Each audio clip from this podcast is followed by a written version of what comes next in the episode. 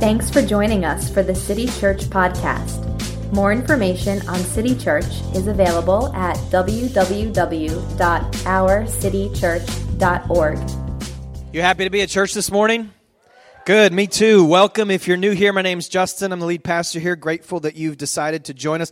Listen, there's a lot going on in uh, in the kingdom of God right now. It's an exciting time to be alive. So I'm glad that uh, that you've joined us. This is our last um, part of a series, a five part series where we've uh, examined some of the most difficult things that Jesus has said, and uh, we decided to call the series Jesus Said. And so. Um, Hopefully, you've been blessed by that. How many of you been here for all four other parts of the series last four weeks? A lot of us. Okay, good, awesome. It's been a real, um, I know, a, a, real challenge for me. You know, just to dive into some of these passages, like cut off your hand and rip out your eye and hate your mother and all these things. And so uh, now here we are, lame and hating our mom. So it's great. It's a good time.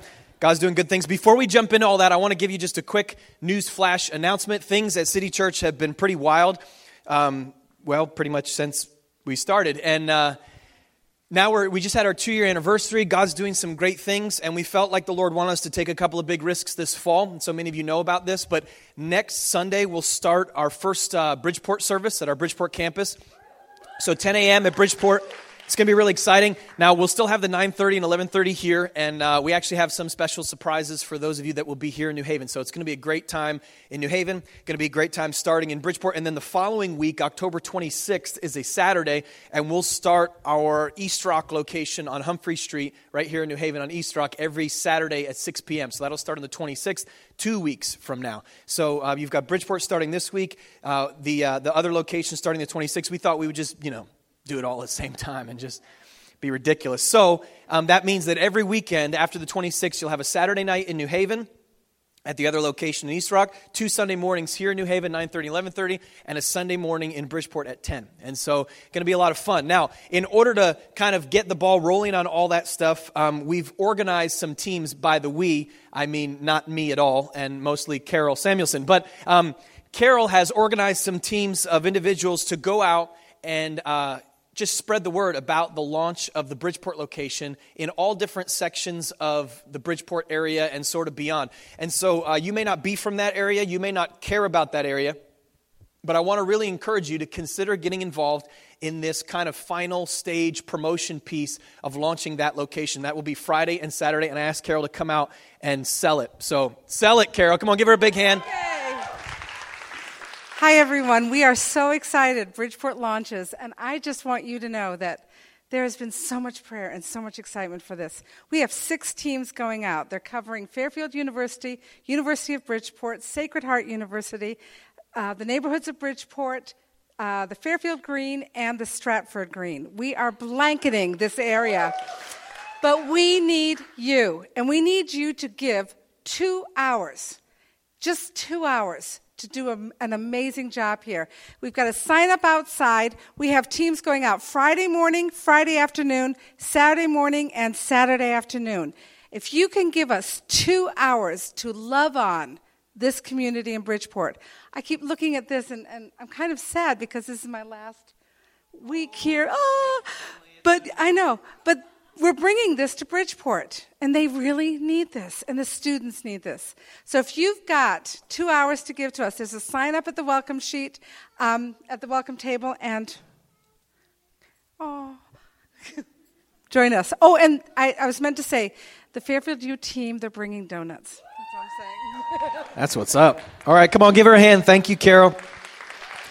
Awesome. Awesome. If you have a Bible, go to John chapter 15. We're going to cover three verses on the front end of this talk. This one's a little bit of a conglomeration of interesting collisions. So we're going to do three different passages in the scripture, tie them all together, hopefully uh, by God's grace. So I'm going to read the first two in the amplified version of the Bible, and then we're going to read ESV for the third one.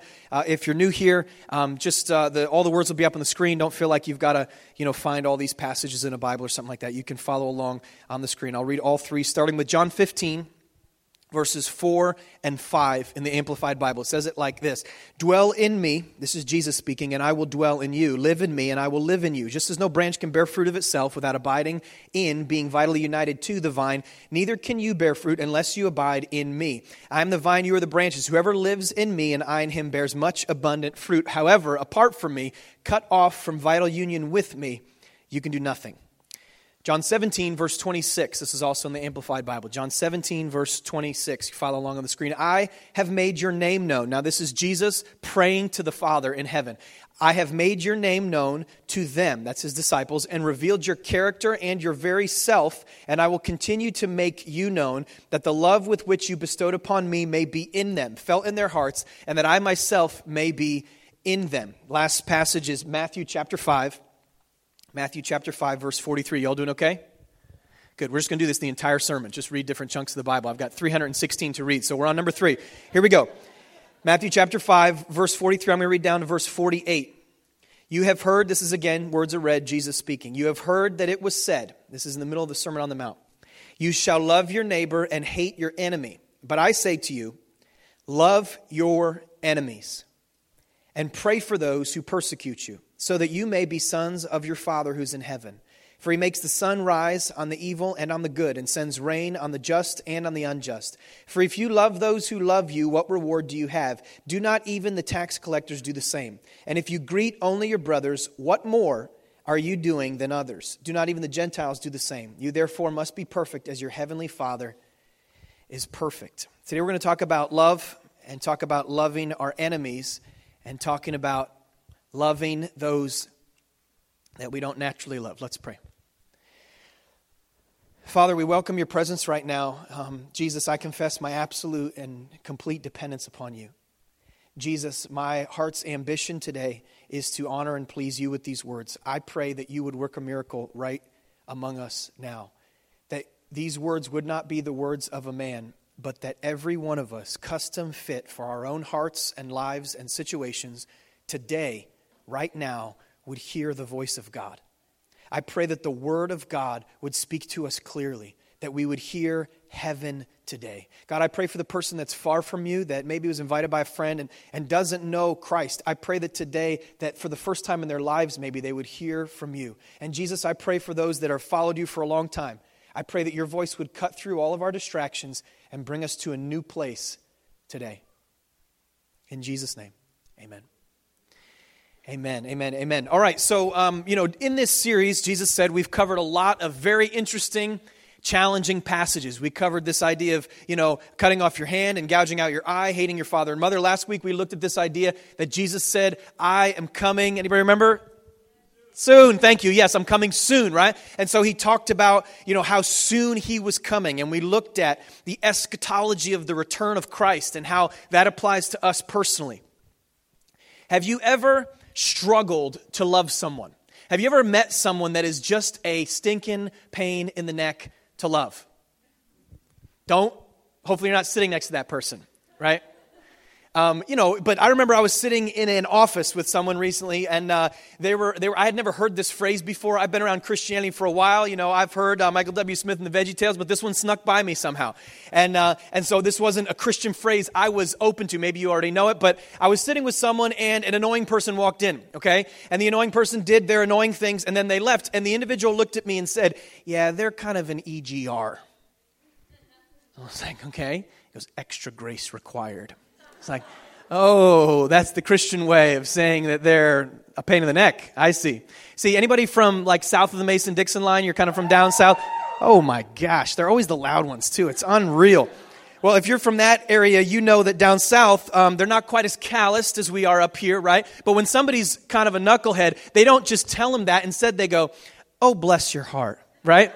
Oh, bless, bless. That means you're an idiot. You're an absolute idiot, but that's my way of saying it to you in a way that makes it sound like I'm affirming you when I'm actually cutting you down. Bless your heart. Oh, bless your heart. You can't even park your car. Bless your heart. Right? Have you ever lost your cool over little things?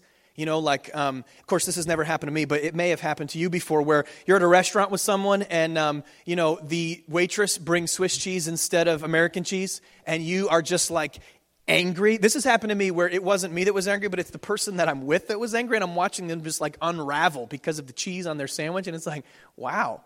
That's pretty pathetic, you know. Like, I mean, that's probably maybe happened to you. I don't know, but you know, have you ever gotten stuck behind a really annoying driver? and uh, you know you're just caught there and you find yourself speaking to them in expressive language through your windshield you know maybe not maybe it's never happened to you have you ever been to the dmv this is basically the leveling ground for all humanity. You find your own carnal sinfulness at the DMV. I went to the DMV a few weeks ago because my wife and I bought a minivan, and so we drive a big, funky looking minivan. Thank you, thank you. Three, kid number three got the minivan, you know. And so we bought this minivan. We have to register it, of course. And so I slug my way out there at like seven o'clock or whatever to get in line, you know. And here I am with 378 people standing outside waiting for the DMV to open. And this guy next to me just decides to start telling me his life history in regards to his car purchases. And he's telling me about how the registration was different in 1962 and on and on. And I'm just thinking to myself, This is, this is hell. This is it. Some of you, just to be really brutally honest, cannot control yourself when it comes to your Facebook posts.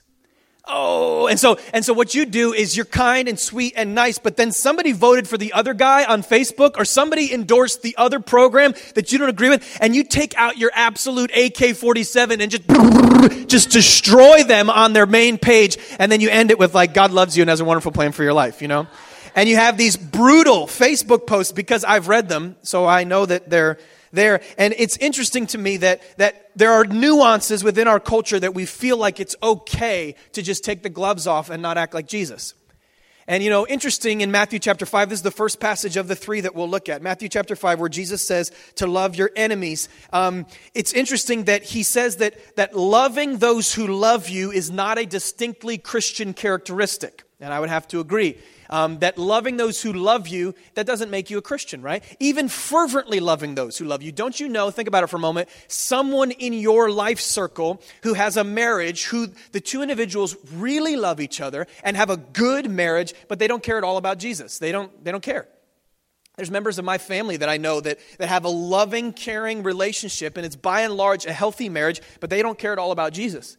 It's not Christian just to love those who love you. You can think of friends that have other friends, and maybe you went to high school with a group of friends or college with a group of friends, and you guys are close and you look out for each other and you care about one another, but most of the people in that group are not followers of Jesus. Well, that's not a distinctly Christian thing, simply to love those who love you.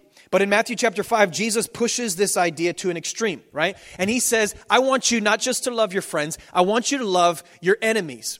And he does that so that there's no more wiggle room for any annoying people in between. If you're going to love your enemies, then that means the entire gamut, the spectrum of humanity must be loved by the believer in Christ. And so he leaves us with very few people that we can say, well, I don't need to love them. And he doesn't say tolerate them, he says love them. Do you have an enemy? I mean, I, I, mean, you know, I don't, I don't know. In our world, you know, when Jesus was writing this 2,000 years ago, or saying this, and his, his disciples were writing it down, you know, it was very clear that Rome was certainly an obvious em- enemy. You know, they were um, slaves to the Roman Empire. And so, certainly, you know, that's a natural, yeah, okay, I should love even the Roman soldiers. Okay, I get that. But today, enemies become a little bit more nuanced, has it not? I mean, sometimes. Maybe it's your competitor at work where everybody else is trying to undermine them and trying to cut them back or cut them down. But Jesus is telling you to love that person. Maybe it's somebody in your family who mocks your faith. And every time you get around them, they just take a couple shots at how ridiculous it is that you follow Jesus and go to church. Um, you know, I don't know who your enemy may be. Maybe it's someone who voted for the other guy in the last election. And so you're saying, man, listen, I love Democrats, but Republicans I hate, or I love Republicans, but Democrats I hate. And you find yourself being disrespectful to other people of whom God loves simply because they voted in a different direction or have different convictions about how government issues should be handled. Maybe for you, when you think of a suicide bomber or somebody who attacks other people, you think of them as an enemy. And is it possible that God would have me have compassion or even care for those, pers- those people? Or what about somebody who murdered someone that you know or somebody that committed a crime that was just so terrible or unjust? What about a past relationship in your life where someone hurt you really bad? a mother or a father or a woman or a man. that you were in relationship with that you're now divorced from. Is it possible for you to love that person? Is it possible for you to express genuine Christian love for that individual?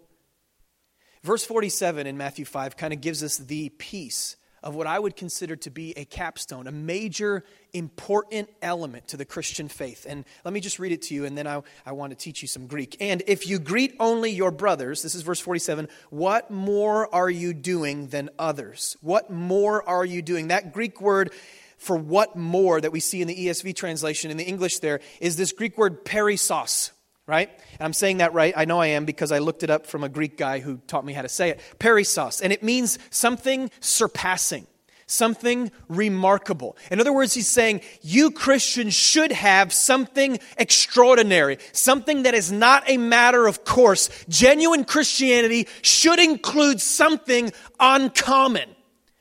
So think about uncommon for a moment. In the world of science, you've got lots of scientists, many people who have grazed the plains of science over the last hundred years. But above them all, it seems that Albert Einstein's name stands out, does he not? And we've actually begun to use his name not just as, you know, the human that he was, but to just mean that you're smart in general, right? And so if a kid is smart, you say, wow, you're really an yeah, you're an Einstein. Or, you know, in basketball, you know, you might have all these different athletes and many different skilled athletes, but for some reason, when you step back and you look at the last 50 years of basketball, Michael Jordan's name just seems to appear above them all. And it's not that he always scored more points or always won more games, it was something intrinsically about him that was uncommon as an athlete. When you look at presidents over the last, you know, 200 years and you gaze at all the different presidents, it seems that Abraham Lincoln is one of the ones that just seems to go, wow, something was uncommon about that man. Something was powerful about that man. When you look at religious figures through the last 100 years and you see all the different individuals and, you know, all the different nuns that have served the church in various different ways,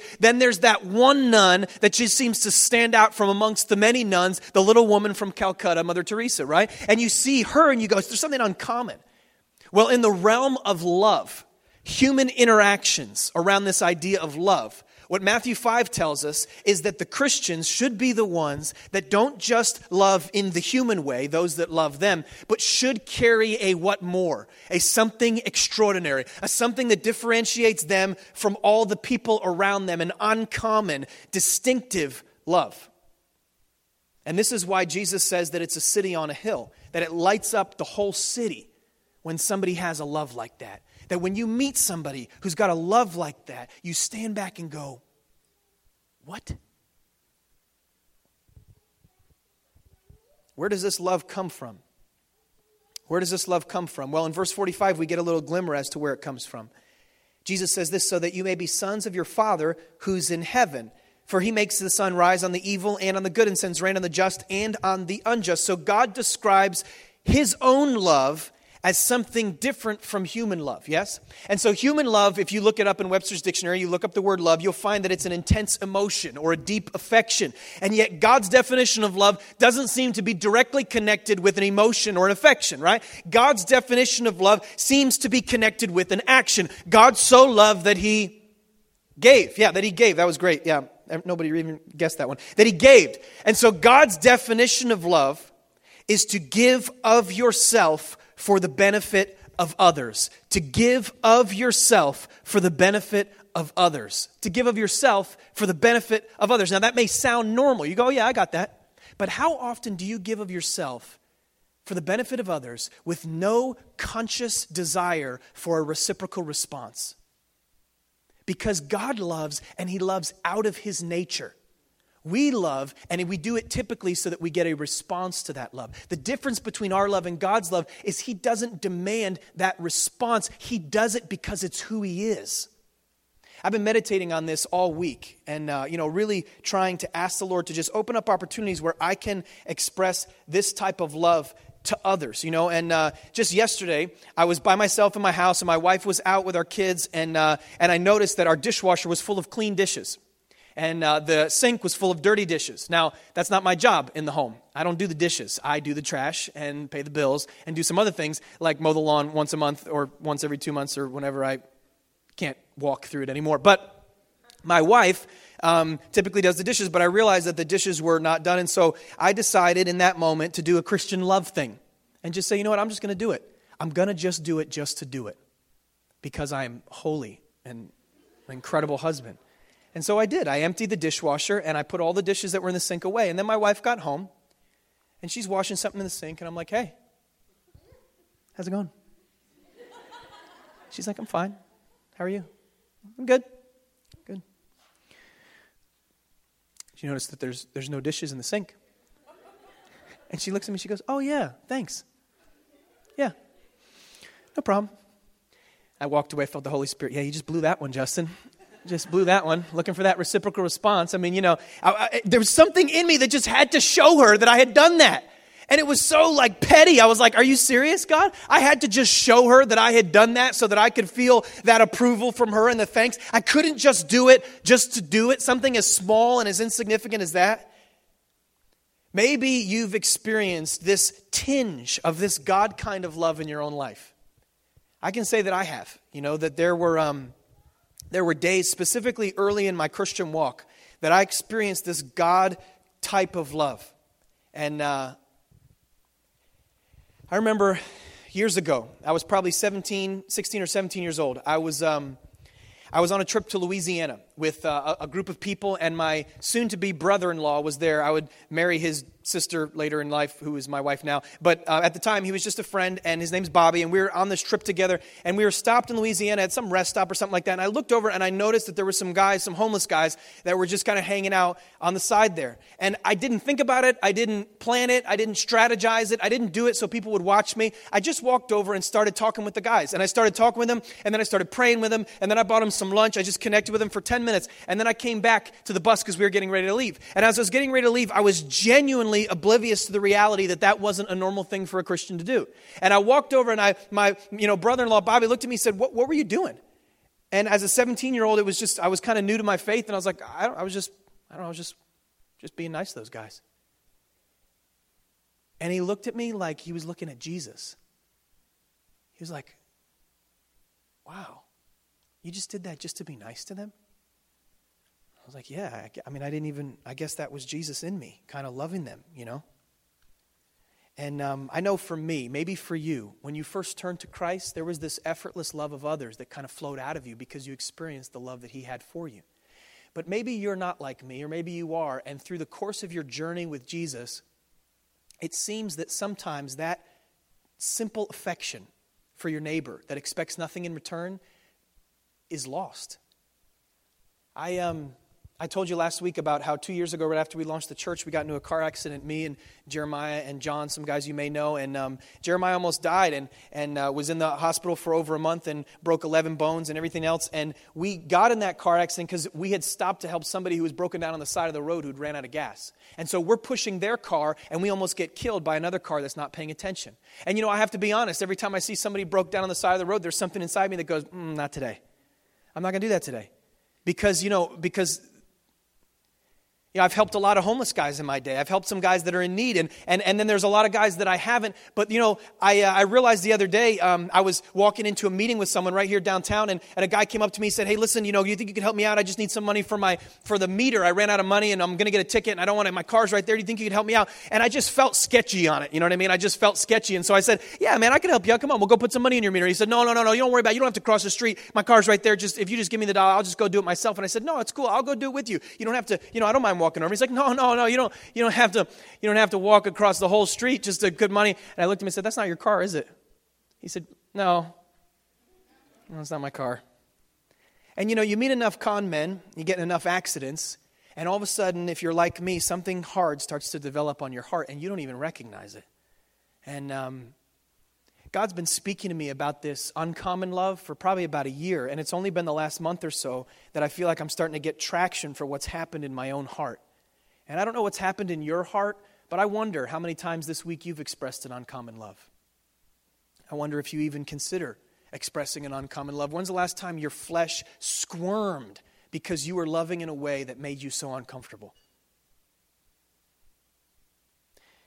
Last week, I was, uh, I was with my boys, my older two, Gabe and Noah, and we were just getting out of the house for a little while. And we were doing that because, you know, my wife, we just had a baby, and she just needed some downtime, and the kids are kind of crazy. And so we had nothing to do for two hours. And we got out of the house, and we are just going to do nothing, like go run around in a field or something. And so we're getting ready to leave, and we're pulling onto the highway, and uh, the kids are in the back in my minivan, and uh, and I'm, uh, you know, driving, and, and we pull up, and there's a guy next to us with a sign, and the sign says, uh, homeless, please help. And, uh, you know, I saw him, got on the highway, and my son says to me, Dad, I said, Yeah. He said, What did that man's sign say? And I said, Oh, son, it said, homeless, please help. And I could hear my two kids kind of calculating in their mind okay, we have nowhere to go, we have nothing to do. That man says he needs help. Daddy's a pastor and should do stuff like that. We just drove past him. And there was this kind of like this awkward silence in the car. And uh, I could hear my kids processing. And I got on the highway, and like this uneasiness started to like fill my heart. And all I can think to myself is, what the heck happened to me? What happened to me that, that I didn't even pause to ask the Lord if that's something He wanted me to do in that moment? What's happened to me that I've become so routine and so busy or so I don't know what that the extraordinary and the uncommon seems to take a back seat to the strategized and the planned?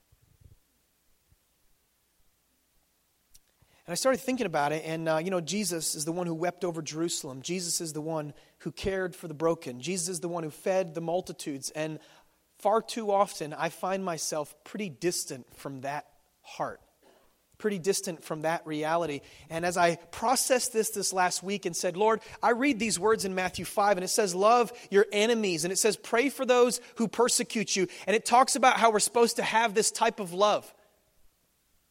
And if I'm honest, I, I just said to God, God, I don't have that. Like, I don't have that type of love naturally. I have a check out what I just emptied the dishwasher type of love. I have a pat me on the back for something I did good kind of love. I don't have this natural give it and expect nothing in return. It's not my nature just to disconnect from something that's mine and not even want some type of accolade for that type of thing. And I found myself just saying, God, I'm at the end of myself. I don't have that type of love. I don't think like that, and I want to.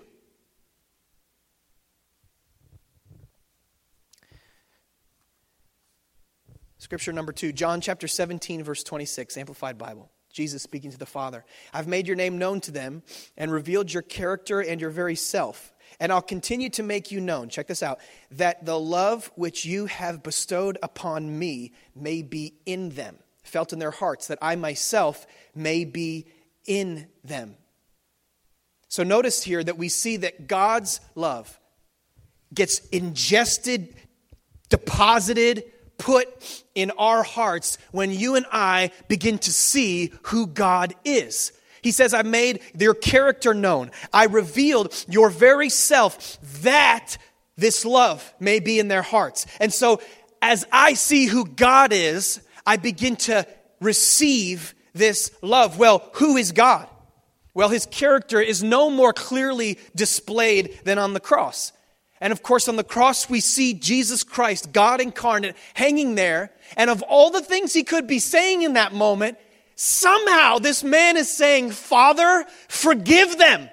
They're wicked, they're blind, they don't know what they're doing. I ask that you forgive them. Jesus is interceding for the enemies who are killing him. This is the love we see.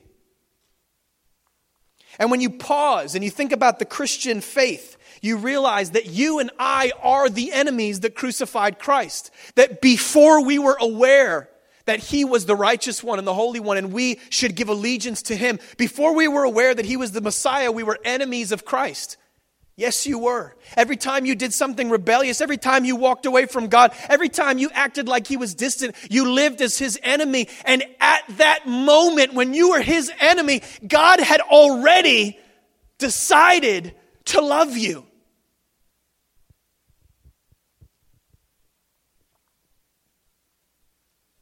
And he gives us a love that violates my sense of justice. Look at the love that he gives those that would receive it, those that would follow him.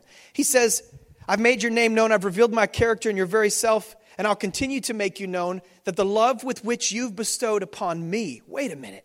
See, in the scripture, we see again and again and again this idea that the Father gives for the Son, and the Son gives for the Father, and the Spirit gives for the Father, and the Spirit gives for the Son, and the Son gives for the Spirit. And within the Godhead, within the Trinity, there is this ongoing circle of love, and it's defined by giving and expecting nothing in return. And so they, the three, three in one, are consistently giving for the other.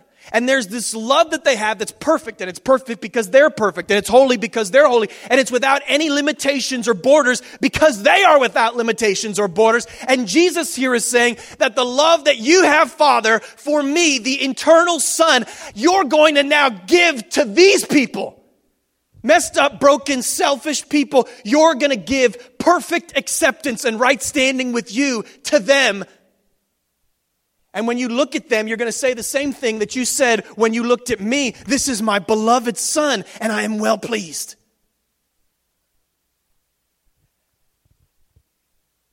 Friend, herein lies the secret of Christian love. You can try your whole life to love your enemies, you're going to struggle. You're going to try your whole life to pray for those who persecute you, it's not going to come naturally. So, how do we ignite within our hearts genuine, authentic Christian love? Maybe you're here, you've been playing it safe for a long time. You've been playing it safe and just loving your family and just loving your kids or just loving your friends and letting a few people into that circle and not letting beyond. Let me tell you, the distinguishing mark of the Christian life is an extreme and audacious love. It's a love that goes beyond what's safe, a love that risks and takes risks that would even put you in a place that's not always the best for you, a love that does not seek something in response. And the real secret to understanding and operating in that love is found right here. In 1 John, he says, We love because he first loved us. See, your ability to love with an uncommon love flows from your understanding of His love for you. The only way that to love like Jesus is to actually be loved by Jesus. Here's the big idea of what I'm trying to get to today. You can write it down if you like. Your capacity to love others expands as you comprehend His capacity to love you.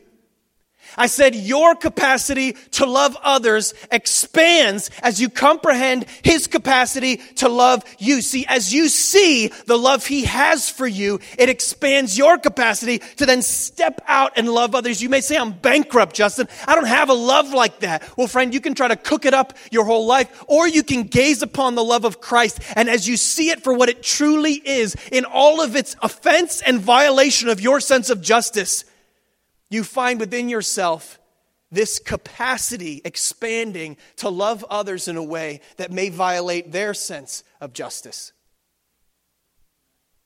Thanks. See, in Matthew chapter 5, he tells you to act like a son, doesn't he? He says that you may be sons of your Father in heaven. You can't act like a son until you've been adopted. And once you know that you know that you know that you know that you're adopted, then you can start to love. That you may know the love of Christ that surpasses knowledge. I don't know why we have such a hard time letting Him love us. I don't know why we have such a hard time believing in a God that loves us beyond what our own intellectual capacity can handle. But if you and I dared to believe in the love of God as articulated in Christ, then we would find the secret to love like He does.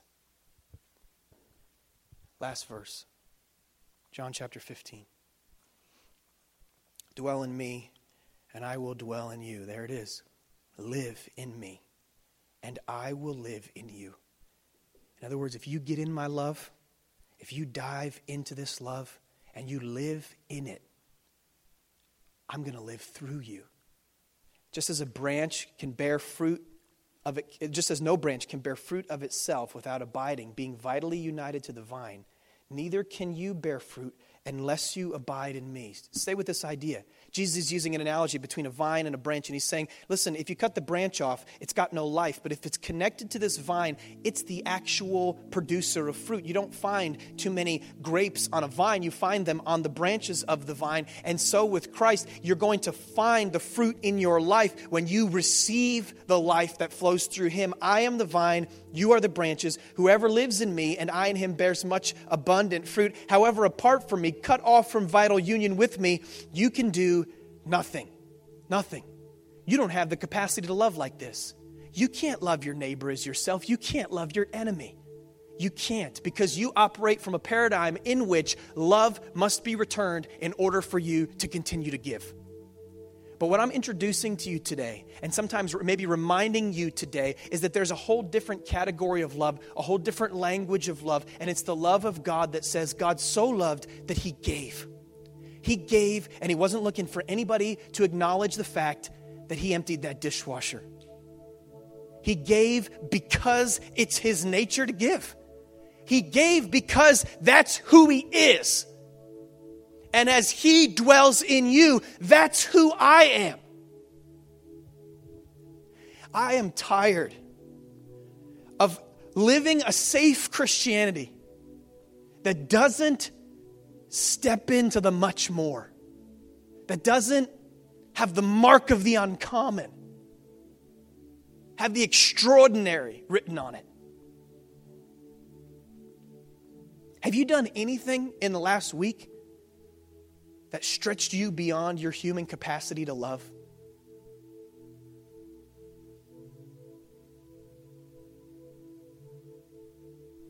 I've always loved the writings of Richard Wurmbrand. Uh, you may know who he is. He was a pastor, 13 years in a communist prison in Romania, and uh, put there by a communist regime that was threatened by his faith in Christ. Because he followed Jesus, Richard spent 13 years not seeing his son grow up, not seeing his wife.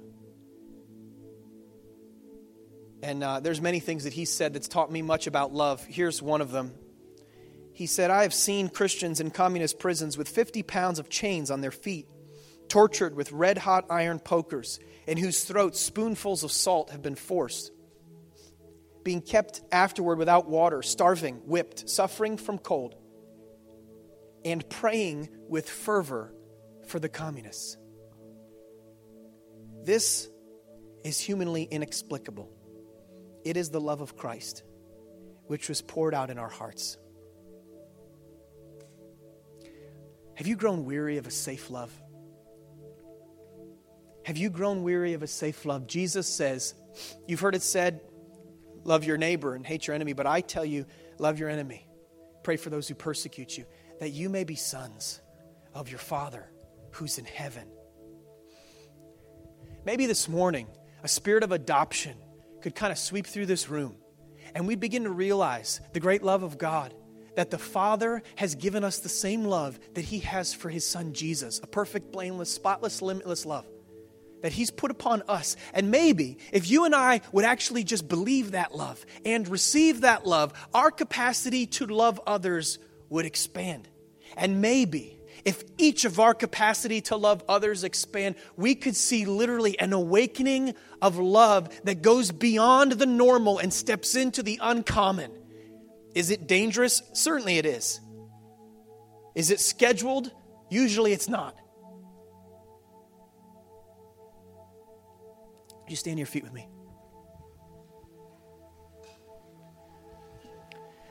I don't know where you are at this morning. I don't know what's going on in your personal life and what's going on with God, but I do know that God knows, that the Holy Spirit of God knows, and He's here right now. And we prayed that God would custom fit this to your life, and I pray that right now He does. I pray that right now that the Spirit of the Lord would begin to talk to you specifically about the love that you have or have not had. And here's the thing don't make a commitment to God to love more. You don't have the capacity to do it. Instead, during this time of singing, turn your eyes to Jesus and gaze upon what Christ has done for you. And in the midst of your gazing, ask the Lord to expand your capacity to love. One of my favorite musicians of all time is a hippie piano player by the name of Keith Green. And Keith wrote this song that I think about often, and maybe it describes where you're at right now. He said, My eyes are dry, my faith is old, my heart is hard, and my prayers are cold. And I know how I ought to be alive to you and dead to me. Oh, what can be done for an old heart like mine? Soften it up with oil and wine. The oil is you, your spirit of love. Come wash me anew in the wine of your blood. Maybe that needs to be your prayer this morning as we sing these songs. Holy Spirit, we take these moments now to sing. I ask that you enable us to process what we've just heard, the word of the Lord. And I pray that you stir us right now to gaze upon Jesus and what you've accomplished for us. We welcome you, Lord. We hope you've been challenged and encouraged by this City Church podcast. Visit City Church at www.ourcitychurch.org